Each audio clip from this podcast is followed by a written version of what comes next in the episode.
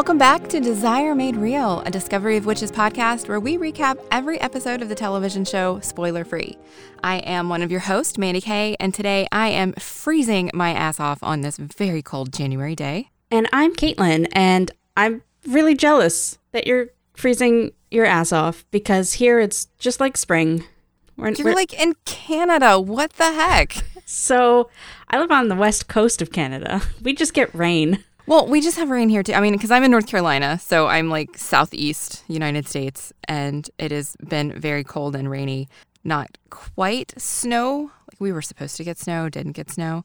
But now that it's not raining anymore, it got cold. So yeah, we that, get the cold without the snow, and it's just not fair. That happens here too. When it doesn't rain, it gets cold. Except mm-hmm. it always rains every single day, forever. Forever. Aww. I mean, keep in mind That's they filmed sad. Twilight here. You know, they chose it for a reason. I know. I mean, they filmed everything else here too, but well, that was that was Quite a tangent. tangent. Anyways, so here on this show, uh, each week we recap the episode spoiler free. Uh, we'll also include a segment at the end to discuss the books, how well the adaptation works, and we will likely dive into some spoilers there. But don't worry, we'll give you plenty of warning before we get there. Episode 4 was written by Lisa Holdsworth and directed by everybody's favorite Farren Blackburn. I feel like we need a t shirt. yeah. That says everybody's favorite director, Farren yeah. Blackburn. Coolest well, name ever. Okay, so I didn't realize when we recorded our first episode, but he's on Twitter, and every day for me is a struggle not to be like, hello, I love your name. That's all. you have the best name ever. Yes, best name ever. It is a, it is a very good name. I, I like it a lot. All right, and before we get into the episode, we have a new section called Corrections. I'm sure all of you listening to our previous episodes were yelling at me at some point. We've gotten emails about it, so I'm 100% sure. but this is the first episode we're recording after one of our episodes and after the show has started airing. Does that make sense? Yes. We've released yes. our episode one. Anyways, so this is the first time we've had a chance to really respond to anyone. So, first and most important correction Adam Sklar is hard of hearing. His He is fully deaf. Yeah, his Wikipedia and, page doesn't say that.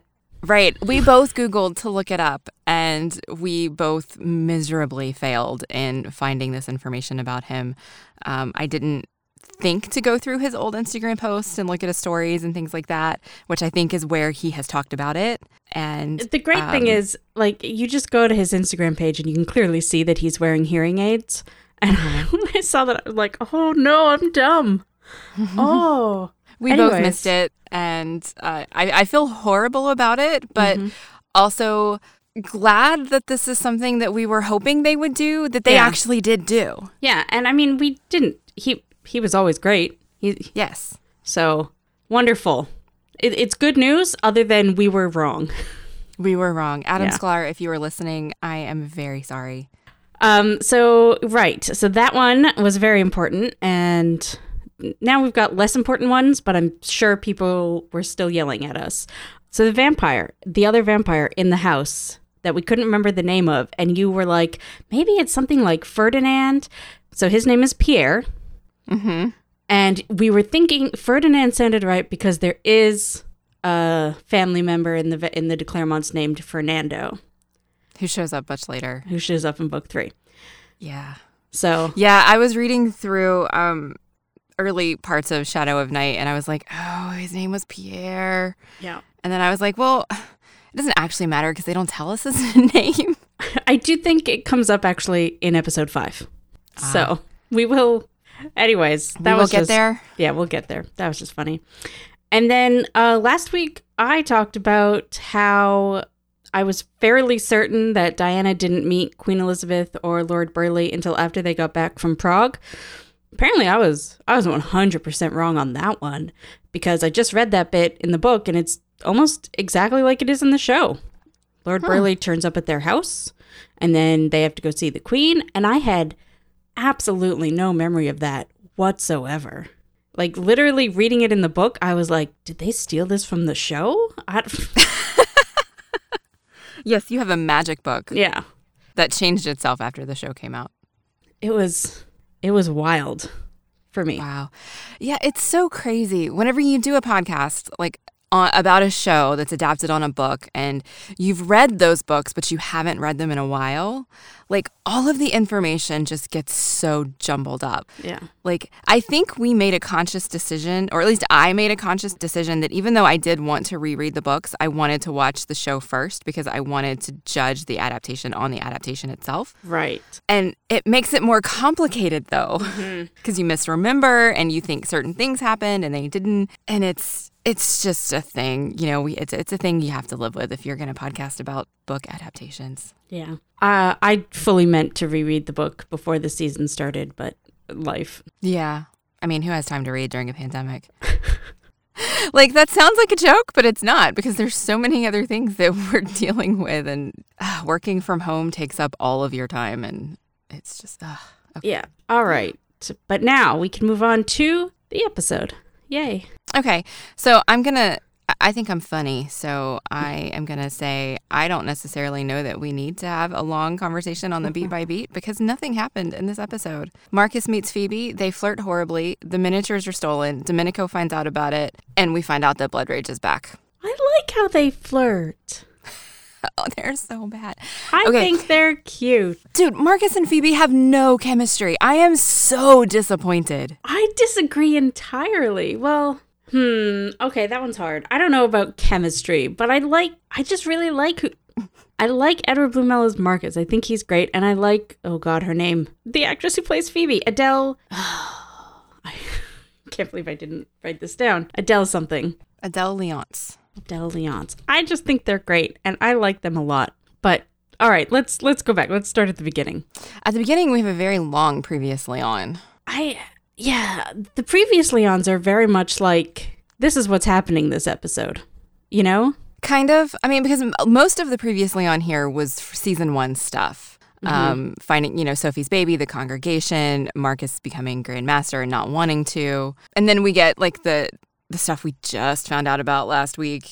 Uh, Domenico's investigating the murders. Em's trying to summon the dead. Isabeau's protecting them but doesn't want to. But that's a lot to fit into like a thirty second previously on kind of thing. Yeah, I guess I guess the thing is they have to keep in mind the casual viewer who maybe watched season 1 once, you know, 2 years Two ago. years ago. and not people like us who I've watched season 1 like 3 times since 2 years ago cuz sometimes I'm just like, "Oh, there's nothing else going on," and I'll just put it on one night and it's Yeah. good background while I knit. Fair enough. Not everybody is obsessive enough to do a podcast about it and watch it a lot. So Yeah.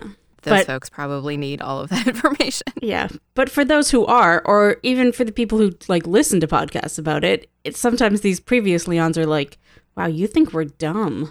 Yeah. Yeah. Like you're giving us the, all of the major plot points that we know are happening right now. Yeah, So we got that. And then we get a cold open on top of that of an inordinate amount of time spent on this dude who gets murdered. I guess they wanted you to care that a rando was dying. But I didn't. Yeah, I have a okay. So this is going to be the first episode that I'm not super in love with the episode, if you can't tell, and so I may be a little harsher judging this one than I have the previous no, that's ones. fair because it, it'll be a good conversation. Because I I agree with you that like nothing happened in this episode, but I still liked it. So I think it'll be a good conversation. I think I struggle with it because the episodes that we've had so far have almost exclusively taken place in the past in 1590, mm-hmm. and they've just spent so much time and effort making the past come alive. Yeah, And it feels so full and so rich.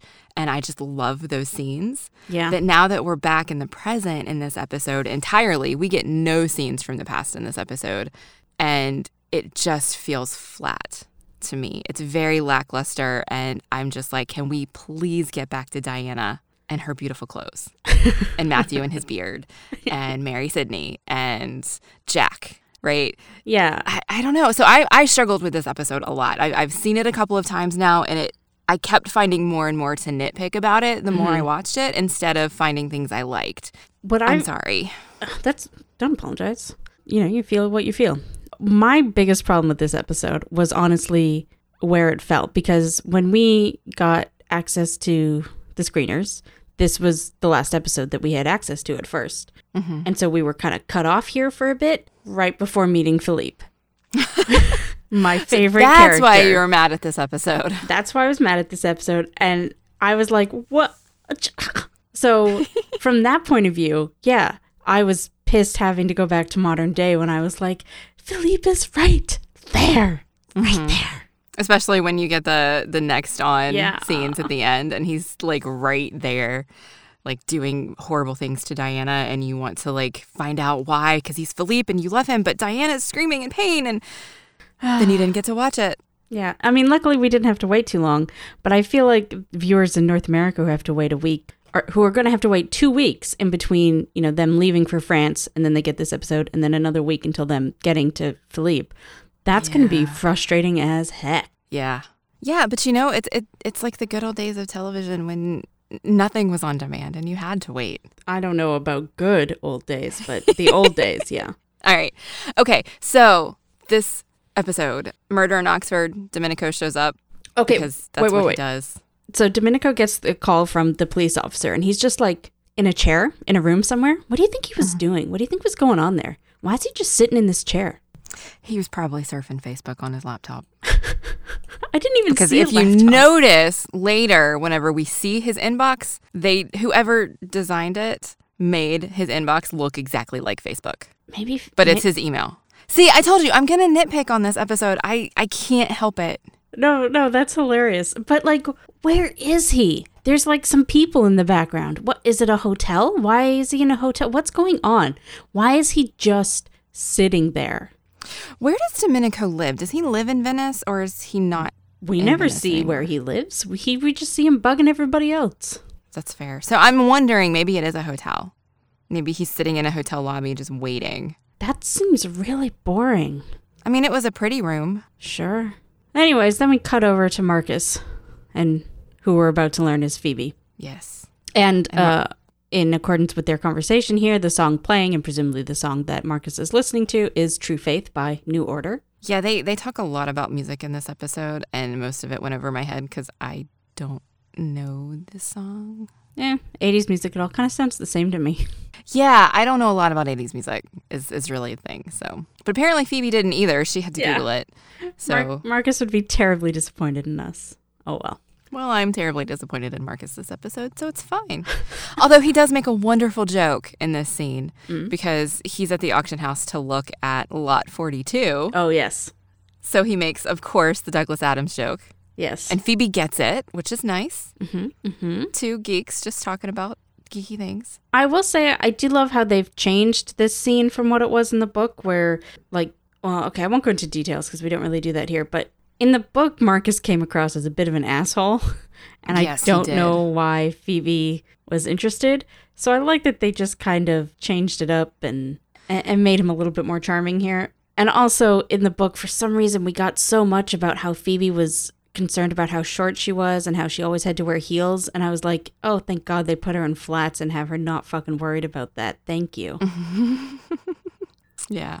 So here's my note tons of flirting, but not much chemistry. Because I really don't think that the two of them have any chemistry on screen together. Like, and it is painful. All of their scenes are actually a little bit painful for me in this whole episode because I wanted so much more.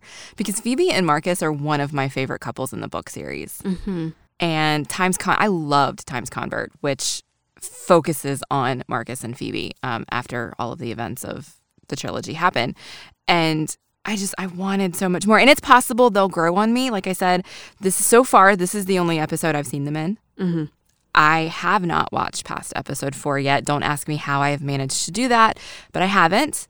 So I don't know what it looks like when we see them again in the future. So I only have this one episode, which clearly I'm disappointed in. And I think it just all compounds my feelings. Mm. But even in the later scenes in this episode when they're together, I think they're cute.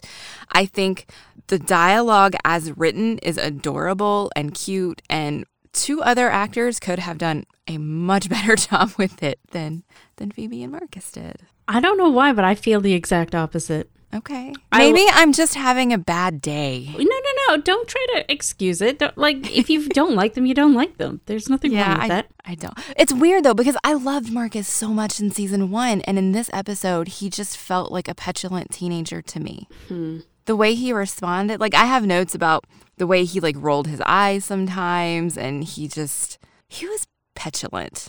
And I don't like that. And maybe they leaned into that a little bit because of what's coming, because they focused so heavily on Marcus is the Grand Master now and he mm-hmm. has the power to step up and do something. So maybe they're setting up some of that development later on. That, okay, so I've seen all 10 episodes. Mm-hmm. So I would say yes, that that that they wanted to give Marcus like a character arc this season. Okay. That will make me feel better about this episode because I just felt like he has gone backwards. Like we joked in season 1 about how young Marcus was and mm-hmm. he was definitely like childlike. I mean, what and our first introduction to him Matthew is just yelling at him mm-hmm. for, you know, potentially exposing them and and so he's always been kind of the child. Yeah. But he's still a grown ass man who's hundreds of years old, and he's acting like a 24 year old here. And it just frustrated me a little bit. But, you know, he's clearly smitten with Phoebe, which, you know, can certainly make people act immature and childish. Mm-hmm. And then you get asshole Baldwin show up a little bit later, who's instantly trying to manipulate him. So, of course, he, you know, bristles and pushes back. But I wish it had been handled just slightly differently. I can see what you're saying. And I I don't know. I honestly, personally, and maybe my having seen the later episodes are clouding this feeling. I genuinely, I genuinely, I, I can't separate them. But I do feel like Marcus and Phoebe do, like, I, I genuinely believe them as like backup main characters. If, if, okay. if that makes any sense, you know, like mm-hmm. if Matthew and Diana suddenly, I don't know, disappeared, I could buy Marcus and Phoebe as the new main characters. That that's okay. how much I like them. Well, that gives me hope and makes me look forward to seeing them again. Um, because right now, I just want to go back to the past. I, I understand. Look, I agree with that. I am definitely way more interested in the past than I am in the modern day stuff. But I do also like that we're not like forgetting about the modern day people. Yeah. Okay. So that's a whole nother big tangent. But why is Marcus at the auction house meeting Phoebe? You're not asking me. We're moving on. Okay. Right. I thought you were. Well, we.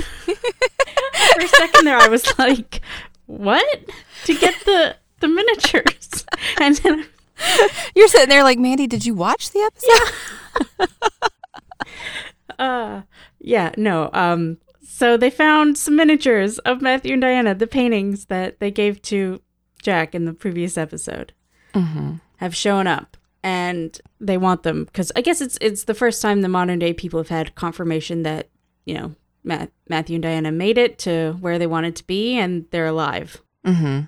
Right. Because again, in the previously on, we get to see Em looking for clues in the past, trying to find something about Diana, um, which she didn't do. So, of course, that's uh, largely what this episode is about um, that the miniatures exist. So now they all know that at least Matthew and Diana were alive and well at the time the miniatures were painted. Yes. Um, so then we cut to Sept-Tours for a very quick scene. One of my favorite bits is that Sarah loves Marthe's food. Oh my god, I love her telling Isabeau that she should definitely keep Marthe. Like like they haven't been together for hundreds if not thousands of years, but like yeah. oh, definitely keep her. Yeah, Sarah her, does not get a cooking. lot to do. Yeah, Sarah doesn't get a lot to do this season, but when she does speak, yeah, it's pretty great. It's great. Like as if Isabeau gives one single shit about food. Right? so good. I love Sarah.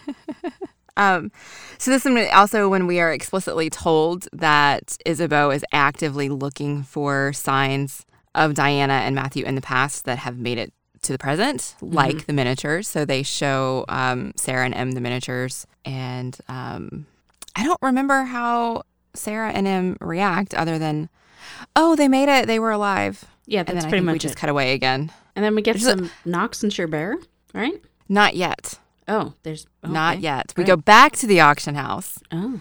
Um, Marcus wins the auction for the miniatures for a mere ninety-four thousand dollars when he was willing to pay two hundred thousand. I have to say, man, I wish I could throw around money like that. Right.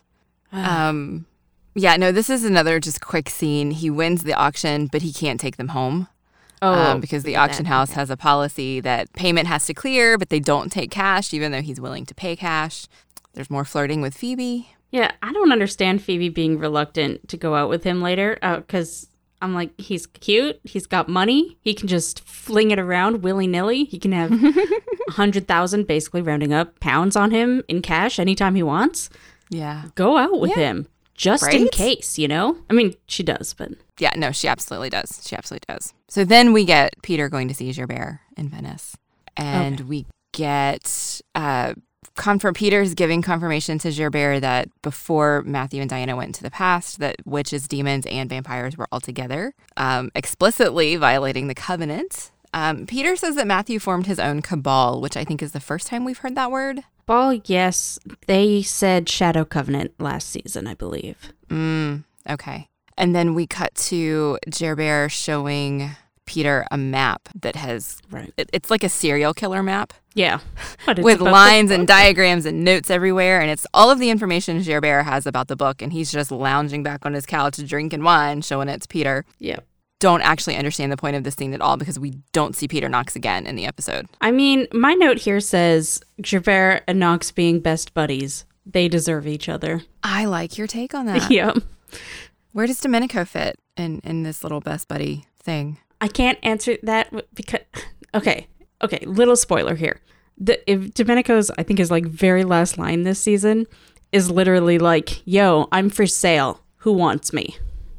And that's where Domenico Okay. fits in. He doesn't is- give a single shit as long as he gets what he wants.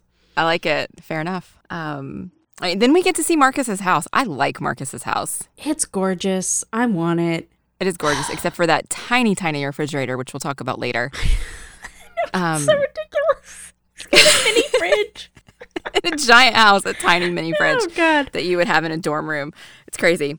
Um, Sophie and Nate live with him now, which I think is amazing because Yes, one of the things we loved the most last season was the relationship that Marcus and Nate had developed. Yes. And so he's protecting them now and he's planning on like Sophie's supposed to have the baby there and he's supposed to deliver the baby and it's like this whole little family just set up in, in his house. I love it. I wrote down one big happy creature family. Aww. Uh, I do want to point out here that Agatha says a line. She says, Baldwin owes me a debt. And just, I just want people to keep that in mind. That is a callback to what happened last season, right? Yeah, when she In the voting. voted on the congregation in his favor. Although, I mean, she did it for Sophie and Nate, really, but why not also get a debt out of it? But um, Absolutely. just Baldwin does some shit later, and I just want everybody to keep in mind how how much of a shit he is. Yeah, I have a few things to say about Baldwin later in this episode too. Um, we also get a the tiniest little glimpse of Miriam here. Yes. She is uh, taking blood from Sophie to check on the baby. We find out that there's potentially something wrong with the baby, enough that neither Miriam or Marcus are comfortable with a home birth and want Sophie to give birth in a hospital. I do like this this quick glimpse we get here of Marcus as a doctor and how we see him have like good bedside manner and know how to talk to his patients and that sort of thing and how he's like look everything's fine just to be sure you know like I, I really mm-hmm. liked that glimpse of Dr. Marcus I think that that's kind of the real Marcus you know I think so too, especially with somebody that he considers family, right? Like he's mm-hmm. not having to pretend to be something that he's not. They know he's a vampire. They know he's centuries years old. You know, they just they know him for who he is, and so he gets to just be.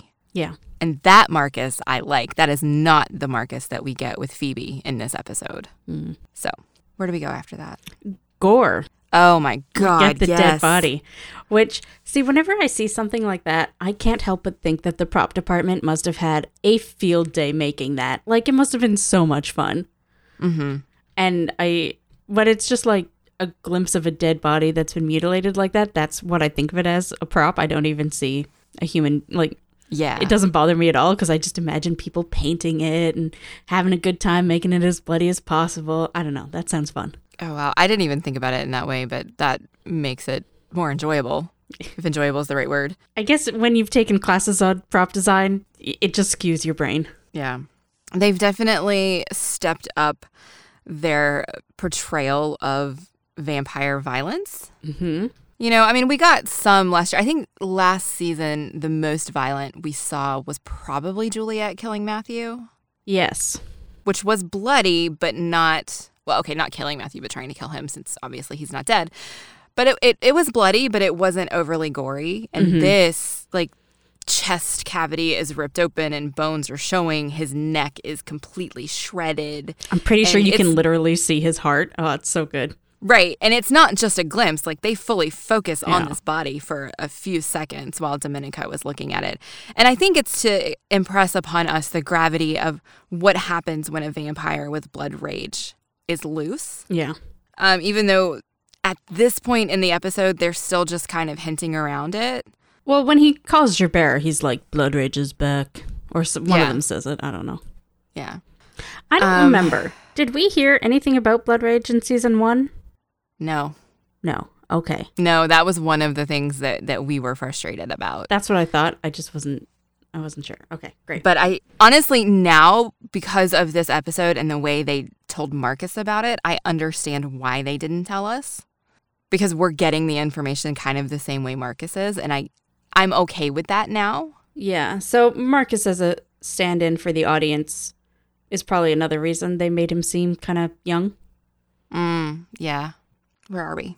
Domenico called Gerbert Yes. And doesn't recognize the vampire who did it. So he decides to go sniff the streets. As one does. I mean, that's yeah. Let's just go walk around, smelling the air, see what we find, and he ends up at the auction house. This is this is when I really fucking hate Domenico because he's like, "Oh, a murder is happening. I'll just wait for him to finish." Like, fuck you, buddy. Yeah, yeah. I didn't. The first time I watched it, I didn't realize that's what was happening. Like the way they framed the shot, like you can hear it happening, but it because he was sniffing and looking for clues, I interpreted it as him imagining things happening. Ah, until the reveal later in the episode that he had to clean it up. And then I was like, oh my God, he was there while it was happening. And so when I rewatched it and realized he's literally just standing there. yeah. You see the vampire leave. Yeah, that's a blink and you miss it Yeah. thing because it's just a blur across the screen. And so I, the first time I saw it, I didn't make the connection oh, until. Oh yeah. I definitely later just reveal. realized that in like watching it right now before we recorded. I was like, "Oh, there's a blur." So like my third time watching it. Right. So then why doesn't Domenico follow that vampire? I- why does he go into. Or try to intercept him or something. Like he just watches him go. And I'm like, "Domenico, Yeah. fucker." Right. He's there. He tracked him there, like scenting the vampire that he doesn't recognize. So he knows he's there murdering somebody, but then he just lets him leave so that he can see why the vampire was there. Like, I feel like I get that there's two separate priorities, but I feel like capturing said murderous vampire, what do they call him in the papers? Drac the Ripper, Yeah. is, is more important. But clearly, Domenico has his own agenda, which we're not entirely clear on yet, other than he wants power. yeah. and so maybe he just wants information more than anything else because information is what's going to give him the power that he wants. I can absolutely see where maybe he just he wants to find out who it is without putting himself in any danger and maybe trying to intercept him. He'd be like man I don't want to take on a blood rage vampire who's just fed. So I just came to that mm. conclusion right now while we were talking about this. So actually I forgive him for not well not forgive him but I understand why his character wouldn't have intercepted. Domenico does have a strong sense of self preservation. yeah So that- Clearly, he's for sale, right? yeah so I feel a little bit better about that now okay. it's still it's still a shitty thing to do to hear somebody being murdered and not try to help. Really, really shows what kind of a what type of a person Domenico is. Oh, yeah. Domenico's a shithead. He's always been a shithead, though. That's not surprising. I guess he doesn't seem like too much of a shithead when contrasted with Gerbert and Knox, who are like actively murdering and doing whatever the fuck they want, while he is just like, yeah, I'm just gonna let stuff happen. Yeah. My next note skips over some stuff, I guess. Uh, what is your next note? It's about Isabeau and Sarah and Em. Oh, yeah. So before we get there, um, we just we there, we quickly find out um, that there was a break in at the auction house. Mm-hmm. Um, the vault door was ripped open. The security card is missing. The only item taken from the vault were the miniatures of Matthew and Diana. Which really glows glows jeez which really goes to show that whoever doing this wasn't thinking at all because obviously, even if you were after something specific, you take other things so that they don't know you were after something specific or they don't know what it was. So, dude must have been in a blood rage because that was dumb. Super dumb. Oh, God, just because I know who it is, you know, like they would be upset at us calling them dumb. Of course, but I mean, not the brightest crayon in the box. Let's, let, let's Yeah. you know, come on. Okay. So then we get some more Isabeau. All right. And like the whole point of this scene is to like Sarah and Em and Isabeau talking about the miniatures being stolen and the plot thickens and blah, blah, blah, blah, blah. But what's really important here is seeing the relationship between Sarah and Em living with Isabeau because it's the best and it's so, they're so like clashy, but Mhm. Every time they talk, like Sarah and Isabeau are the best. I love them both. I wish they were best friends, even though they're too much, too similar, really Mhm. to get on. I just I like every time that they're talking. I do. Sarah has the best line in in here. It's basically she's um, Cartman from South Park. She gets all feisty and says, "We're grown women. We can look after ourselves." It's like I can do what I want. she's totally. I'm a grown ass woman and I can do what I want. And she says it to Isabeau, and I love it. But like if the situations were reversed somehow, like Isabel would say the exact same thing. Like I'm a grown woman, I can do what I want. Oh, she absolutely would. So I love the two of them. And then we get more talk about, or we get um telling Sarah about maybe trying to contact the dead. And that's an interesting conversation, and I love their relationship. But really, what's important here is Sarah has her hair up with a knitting needle through it. and I just, I really enjoy their, and they're always just like covered in the weirdest looking knitwear, which I love. It's fabulous. I, I just like the look that they've given the two of them. It's very specific, and they really stuck to it, which I like. And yeah, I don't know. Okay. I think um, I don't necessarily notice it specifically anymore because to me that is just that's Sarah and Em, and so I know Right. that's just how they are. Um, although I do always notice because they focus so much on Em's hands when she's doing magic, I do always notice her fingerless gloves, Yes. and I love them because I love fingerless gloves. Me too. And I love the implication that the castle is cold, just like all the time. Yes. Well, I mean it's a castle. Yeah. I like it. It would be. But then, yeah, they have an argument about using higher magic because it's dangerous. And Yeah, Sarah is angry, but you can also tell she's scared. yeah. Because Em has kind of done this before, and they don't tell us specifically what happened, but it was bad. Yeah. Um, with Em trying to to contact the dead. Um, so she figures out that that's what she's trying to do. She makes Em swear not to do it again, and Em agrees. Yes. Spoiler alert, she's lying. She is lying. Yes. Um, we also missed just a quick thing. Um, Oh. Gerbert wants to meet Isabeau. Oh, yes. See, this is why I agree with you about not much happening in this episode. When taking my notes, I just skipped over full things because my brain was like, not important, not important, moving on. Yep. Yep. So my notes, I try when I take notes, like every time we cut to another scene, I try to make a note of it so that I know where we are. Eh. I just make Um, notes when I have something to say. And so I have like all of these like tiny little like one sentence line breaks in my notes because we cut back and forth so much. Yeah. We cut back to Marcus and Phoebe at the auction house where Marcus asks uh, Phoebe to dinner and makes the lamest joke a vampire could ever possibly make. Okay, but do you think he says that to every single human person he ever asks out? Like, come on. He must. He must use that every time. He probably does. Oh my God. I didn't even think about that. Come on, I don't bite. yeah, you do. I really enjoy his delivery of it too. How he's just like so deadpan, like, I don't bite. I, I can't even do it. It's so good. Yeah. Oh, oh, okay. And then we pretty much, well, sure, uh, not sure, Domenico sees them, but that's not important. Then they cut to dinner, and Phoebe has like this huge wine glass that is full of obviously water, but she says later that it's supposed to be gin. And it's just like, is it just a giant glass of gin? Like it's huge. If It also had like a giant ice cube floating in it or something. I don't even know, but if that is one giant glass of gin, she's gonna be so drunk. Well, maybe that was supposed to help with all of the awkward flirting. You mean the fabulously awkward flirting? Sure. Okay. okay. Let's make it even more awkward and have Domenico walk in. I know. Domenico, the fucker, crashed your date. I guess he was really bored in that chair. Well, and so what do you do when you see your arch enemy walk in on your first date with this awkwardly geeky, beautiful woman? You tell her you have to go call your grandmother. It's really sexy. Mm, so sexy.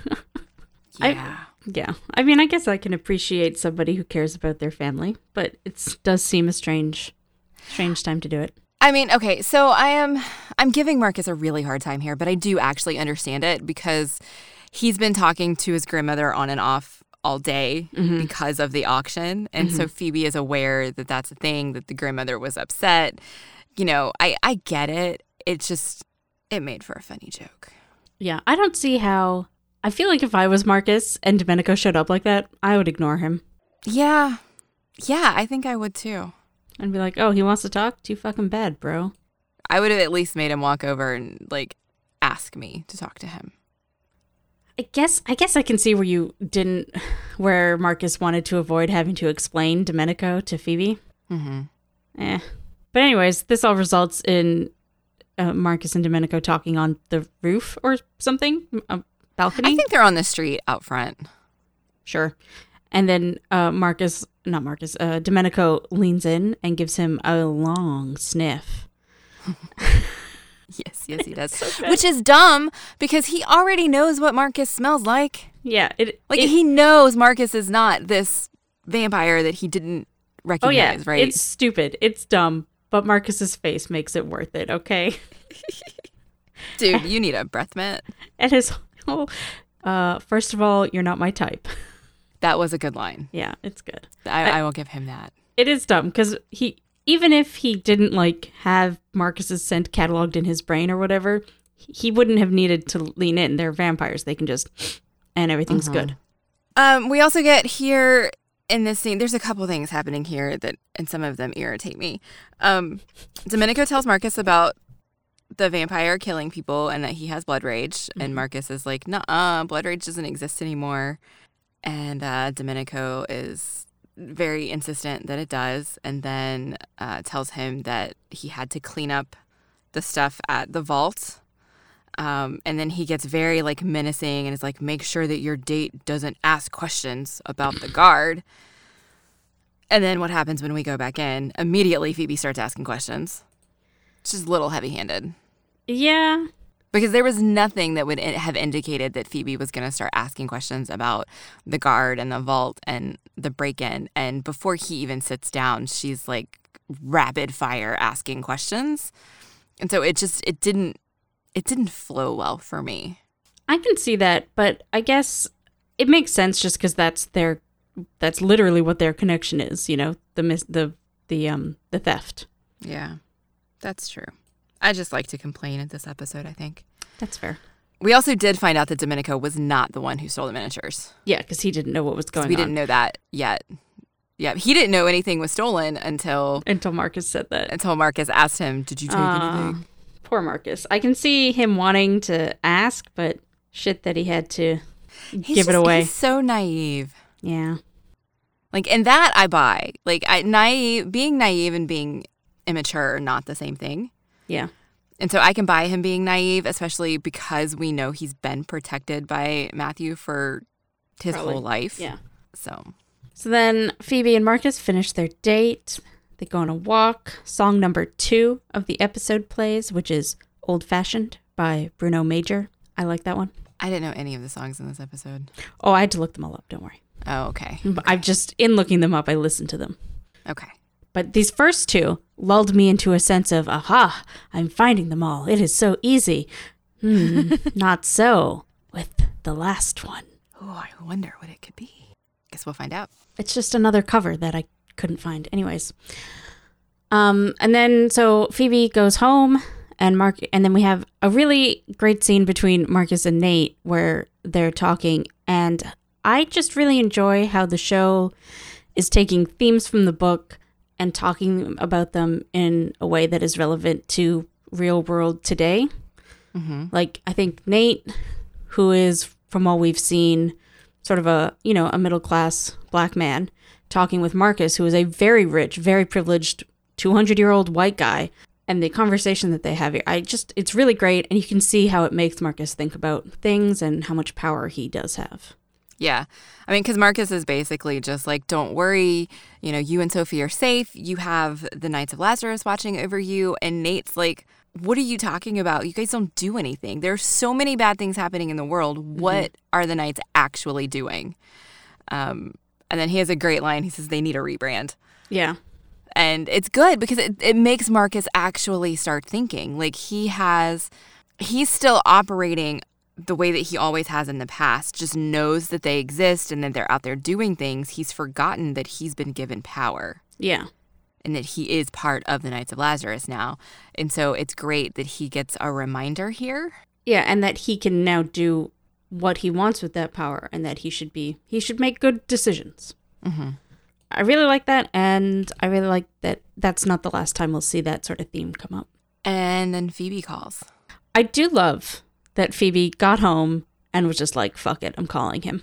You know, zero shame, zero worry about it, anything. She's just like, actually, no, let's just spend the night together. Yeah. Yep. So she comes over and, you know, Sexy times happen. sexy times happen while leaving the door open while other people live in the house. I get that that was just for the shot, but the whole time I'm looking at it, I'm like, um, don't do that. yeah, that's what I got out of that scene is don't leave the door open, you guys. especially since, like, I don't think Phoebe knows that there's other people in the house. She doesn't. She has no idea. Can you imagine? I mean, there's more going on later on when she finds other people in the house, but her being like, oh shit, the door was open. Yeah. Yep. I don't know. Maybe Marcus has his own floor and everybody else stays off of it. That's a possibility. I'd like to put that in my head and not that Marcus was just being an ass. Well, I don't think he was being an ass. I think he was just distracted by sexy times. Oh, that's fair. So, um, then we get sassy Isabeau talking to Gerbert. I do also love this scene. I love Isabeau being superior to Gerbert in every way. Yes. Everything that she says.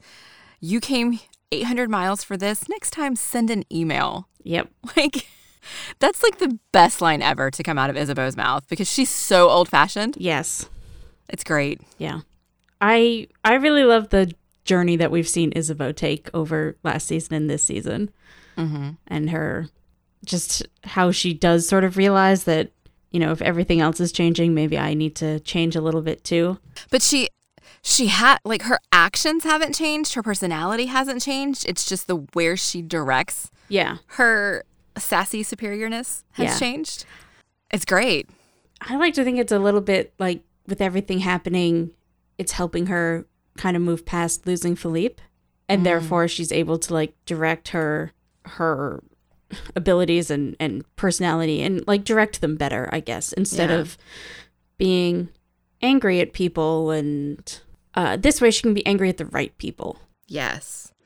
Like, and I also can't imagine how it must feel. She spent so long essentially alone, right? And now she has people to care for. I don't know. I don't really think of it that way. I think of it as the opposite. She spent so long with Philippe, like thousands of years, and he's only been gone for like 70 ish, like in the grand scheme Oh. of a, a thousand years, right? You're right. For her, she hasn't been alone very long at all. Yeah. And so I think those 70, 80 years, I don't know, I didn't do the math, um, were probably like the loneliest of her life. But a lot of it was probably by choice because she still has children and uh, Philippe's children are still alive. And like the de Clermonts are still around a lot, but I can absolutely see where maybe she didn't really want to talk to them or anything like that. She wasn't, or when she did, you know, she was like the first Isabeau that we saw last season. She was very standoffish, even to Matthew. Mm-hmm. So I like seeing her the more that they have to talk to people and get involved in what's going on, the more she you, you can see a good fierce leader in her and you can see why Philippe would would have loved Isabeau. Yeah. Yeah, absolutely. And then we have Em breaking her promise basically right away. Mm-hmm. Oh, Em. Yep. And she does, she tries her spell again to connect with Rebecca. It works for a moment. We see Rebecca try to say something, and then she fades away, and Em just sneaks back into bed. I can only assume they're trying to set something up for the future because otherwise this has n- no meaning. No comment. All right. I, I will say one of the things that I really love about how they write Em and show Em is just how much she is she's just part of the Bishop family. Like she isn't on the outside at all. You can see how much she cares about Rebecca and Diana and vice versa. And it's just as much as Sarah does. And it's just as mm-hmm. much as like Rebecca and Diana care about Em just as much as they care about Sarah. Right. And you know, like to her detriment, even, you know, because she's willing to break this promise right away because she wants to talk to Rebecca again. You know, she wants to help Diana. And I, I feel like we don't get enough of even like straight relationships, you know, in in TV shows, they're always kind of have um uh, what's the word uh, conflict with their in-laws. You know, like they never Yeah. quite feel just part of the family so often. And I I love that that's not how they did with them. Mm-hmm. They don't really get into it in the show, but like she was friends with Rebecca before she got together with Sarah, Mm-hmm. and I like that they show that that she she's just as worried about Rebecca as as Yeah. everyone else. Yeah, for sure. Anyways, I think that's I think it's good. Oh, and then we get Phoebe snooping, which Phoebe snooping. okay, so I as you all know, I mentioned in a previous episode how snooping is Diana's favorite pastime, and I just love this idea that the two of them are going to be such good friends. Because they like to snoop. They they both love history and snooping and vampires. So Yep. they're going to be enough. great friends and I'm excited to see them together. Maybe Yeah. that's a spoiler. I don't know. Whatever. Little, I think a little bit, because so far Phoebe does not yet love vampires. Right, but they wouldn't spend this much time on her if she wasn't going to be important. Fair enough, fair enough. So she is looking for a drink, which I think is totally reasonable. She's getting a glass of water. She opens Marcus's impossibly tiny fridge. so tiny. Why? Why do you have a mini fridge in a house this big? In a kitchen that big. It's a gorgeous Right. kitchen. It is. But mini fridge.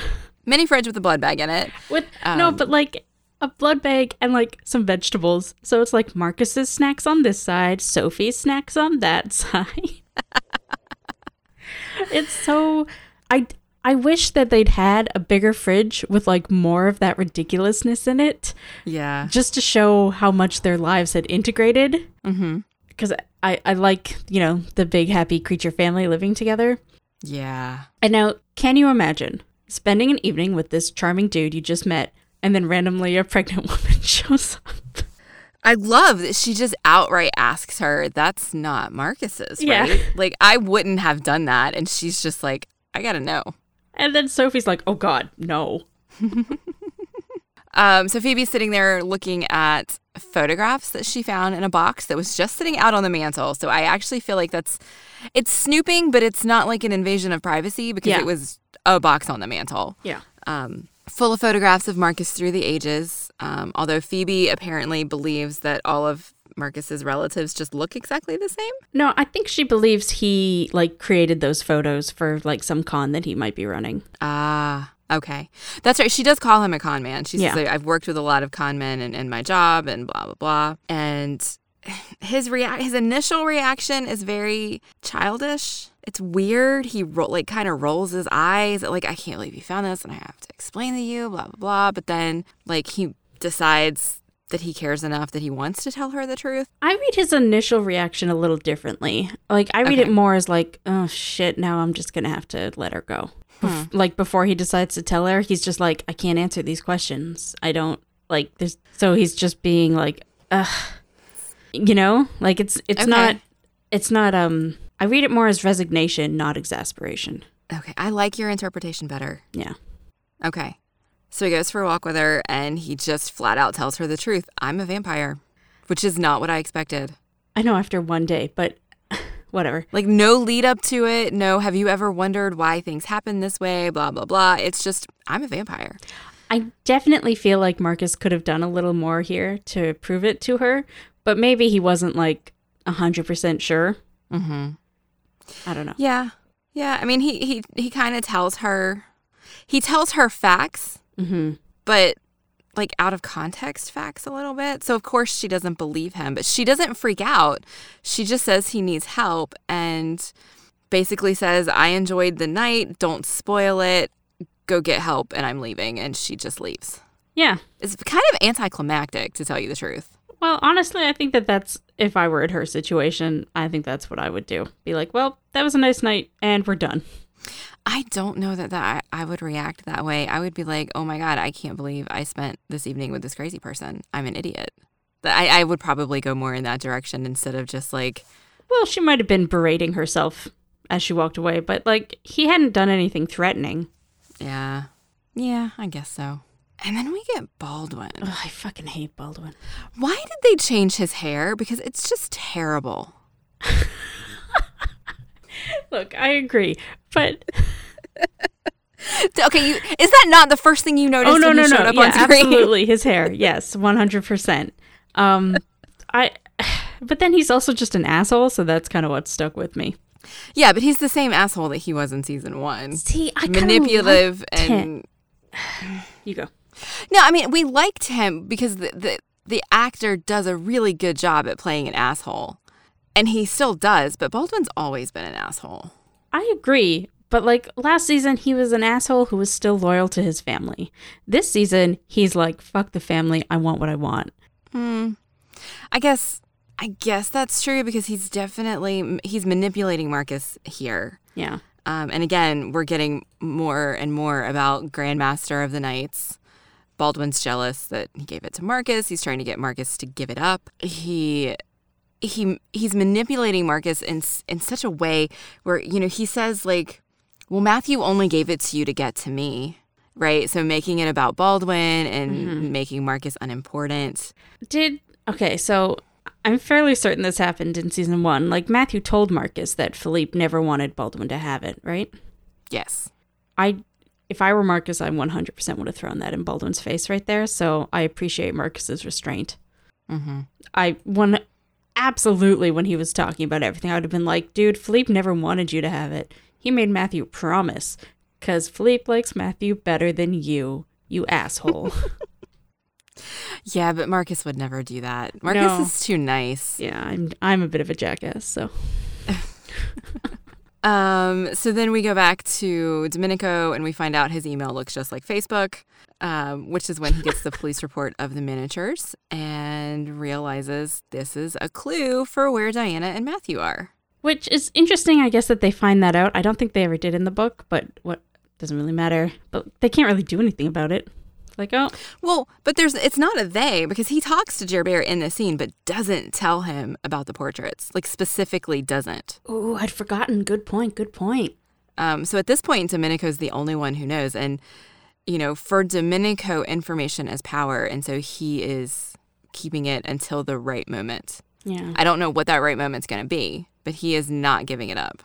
My notes on this scene are literally just Domenico back in his favorite chair. Oh, yeah, he was back in his favorite chair. Um, yeah, so the only point of this scene is that he finds out about the miniatures and Yeah. doesn't tell. So then we go, uh, Marcus went to France really quickly, and he immediately told Isabeau about Phoebe, which is interesting.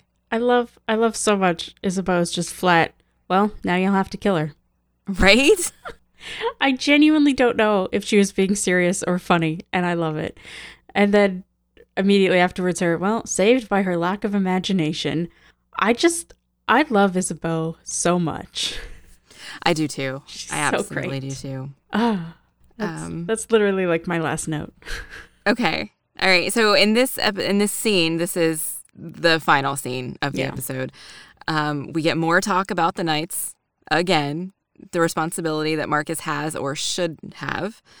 Um, Marcus realizes he wants to make a difference, and he's starting to realize he does have this power.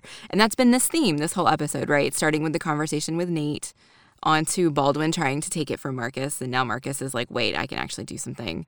Isabeau gives him some really good advice here. She says, Don't tear down the establishment without understanding how it was built. I love that line. Mm-hmm. And then we get the reveal. Isabeau tells Marcus about blood rage. She understands if it's in her bloodline, he has it too. And now he understands why Matthew killed everyone he ever sired. And now we understand why Matthew was so upset Yeah. in season one when Marcus tried to save his friend. And Marcus clearly feels betrayed here. And so I hope we come back to that later in the season. But this is where the episode ends. You know, Marcus understands that Isabeau and he are both carriers Mm-hmm. and that they've tried to call it out of everyone else. And now there's blood rage. Somebody who has blood rage is killing and it could come back to them and destroy the family. And we also learned that like Matthew is not just a carrier, he is fully afflicted. Yes. Before this, as far as anybody knew, Matthew was the well so as far as anybody knew blood rage had been eradicated Mm-hmm. and then philippe and isabeau knew that matthew had it and thought matthew was the only one left who was fully afflicted and had it un- under control but now there's clearly another vampire Yes. out there who has it and then we get next previews from the next episode where we are fully back in the past and we see philippe and I'm pretty excited about that. But we also see Diana being really, really pissed off at Matthew. And so I'm really, really curious to watch the next episode.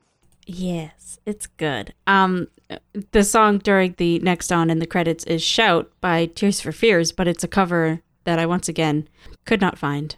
And I listened to a lot of bad covers once again. This is my lot in life. Okay. I did not try to look this one up like I did the last one. Uh, well, I, failed mean, you. this I'm is sorry. a mission, a pain. I don't know that I have inflicted upon myself. So you really have. no need for you to also suffer. okay. All right. So I think that's it for the non spoilery things. Um, if you have not yet read the book or you haven't seen further in the, the series, you might want to just turn us off until next week. Otherwise, come join us for a little bit more. All right. So, like, Peter Knox is supposed to be investigating these murders, which is a pretty big point because he's literally working with Benjamin. And I just don't understand how they're going to have that come around. I think that they've messed that up. Haven't you finished the season? Don't you know? Yeah, they don't.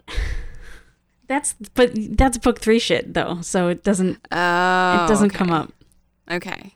Like there's there are things in season two that I'm like, whoa, we don't find that out until like well into book three. What is happening here? But not not Peter Knox. And how and if he's working with uh, Benjamin. Maybe he's not. Maybe they gave it to somebody else. Maybe it's Domenico. Maybe I don't know. Maybe that, that that's would be. I mean, Peter Knox is still clearly an evil asshole this season. He still does very bad things later. yeah. I like that I'm in the spoiler section. I'm still not saying, but Well, I appreciate it because I still haven't watched the rest of the season. I'm- but you know who dies. I was going to like this morning. I was just gonna keep watching, and then I was like, I can't because I need to just have episode four on when we talk about it. Otherwise, I would have been super confused. Mm-hmm. Um, so this afternoon, I'm absolutely watching more. Good, good. I I liked. Well, you mentioned earlier about how you know you you don't like this episode because you just feel like you want to be in the past, mm-hmm. and I'm genuinely worried about how they're going to do season three for that exact reason. Because season two feels so much like a really interesting period drama. And I genuinely don't know how they're going to bring it back and, and That's- still keep it as good. Yeah, that's a fair point. Yeah. We'll have to see when we get there. Hopefully, we don't have to wait two years for it, but I genuinely don't think we will because of um they don't have to delay filming for Teresa. Like they're they're already almost done. They're just finishing up filming season three, so that's way ahead of where they were on season two previously. okay. Okay. So hopefully, that was really the only spoiler I wanted to talk about. I'm just I don't know how they're gonna or if they're gonna have Peter Knox working with Benjamin or if they're gonna meet up later. I don't know. I guess we'll find out in season three. I guess we will. I don't have anything else to add for this section because I just didn't like this episode very much. I guess I do have a, a slight spoiler correction from a previous spoiler section. I talked about how um, Father Hubbard makes Jack a vampire, but at the time I'd completely forgotten that Benjamin had made Father Hubbard a vampire. So Jack has blood rage too. I'd just completely forgotten. That's all. That that was a correction. I was like, no, it's cool that Father Hubbard makes him because he just really wants to see Matthew and Diana again. And then I was reminded about bad things that mm-hmm. anyways. Yeah. Okay. I guess we'll see. I'm. Oh God, there's so much coming up, but so many of the things that I want to see are in season three. Like what? Well, I want to see Grown Up Jack. Oh yeah, me too. Oh, I'm so I'm- I get why they haven't announced his casting, but Please tell us who's playing grown up Jack. Ugh. Yeah. Oh yeah. It's going to be a while before they start giving us anything No, about know. season 3. They're probably going to wait until season 2 has fully aired in North America. Yeah, no, I agree. I genuinely think we're gonna get season three this time next year because I don't, I don't see why they would wait. We'll see. Maybe I'm being optimistic, but I'm not really optimistic about anything these days, so I have television I'm- is the one thing I can be optimistic about. Is it though? I don't know. We'll see. We'll see. All right, let's wrap it up, I guess. Um, so Okay. we'd love to know what you think of season two so far. Tweet at us at Desire Made Real. I'm Caitlin, and you can follow me and find all my other shows on Twitter at Inferior Caitlin. And I am Mandy Kay, and you can find this show and all of the other Eloquent Gushing shows at eloquentgushing.com. We're also on Twitter, Facebook, and Instagram at Eloquent Gushing. Or if you just want to yell at me for not liking this episode, I am on Twitter at Mandy Kay. Join us next week as we talk about episode five, where we finally, finally meet Philippe. Finally. Oh, finally. Until we meet again, remember that with every ending, there's a new beginning.